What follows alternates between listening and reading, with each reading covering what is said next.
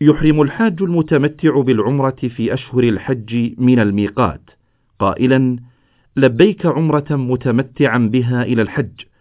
وعندما يصل إلى مكة المكرمة يطوف ويسعى ويقصر شعر رأسه وبذلك يتحلل من عمرته ويحل له كل شيء حرم عليه بالإحرام.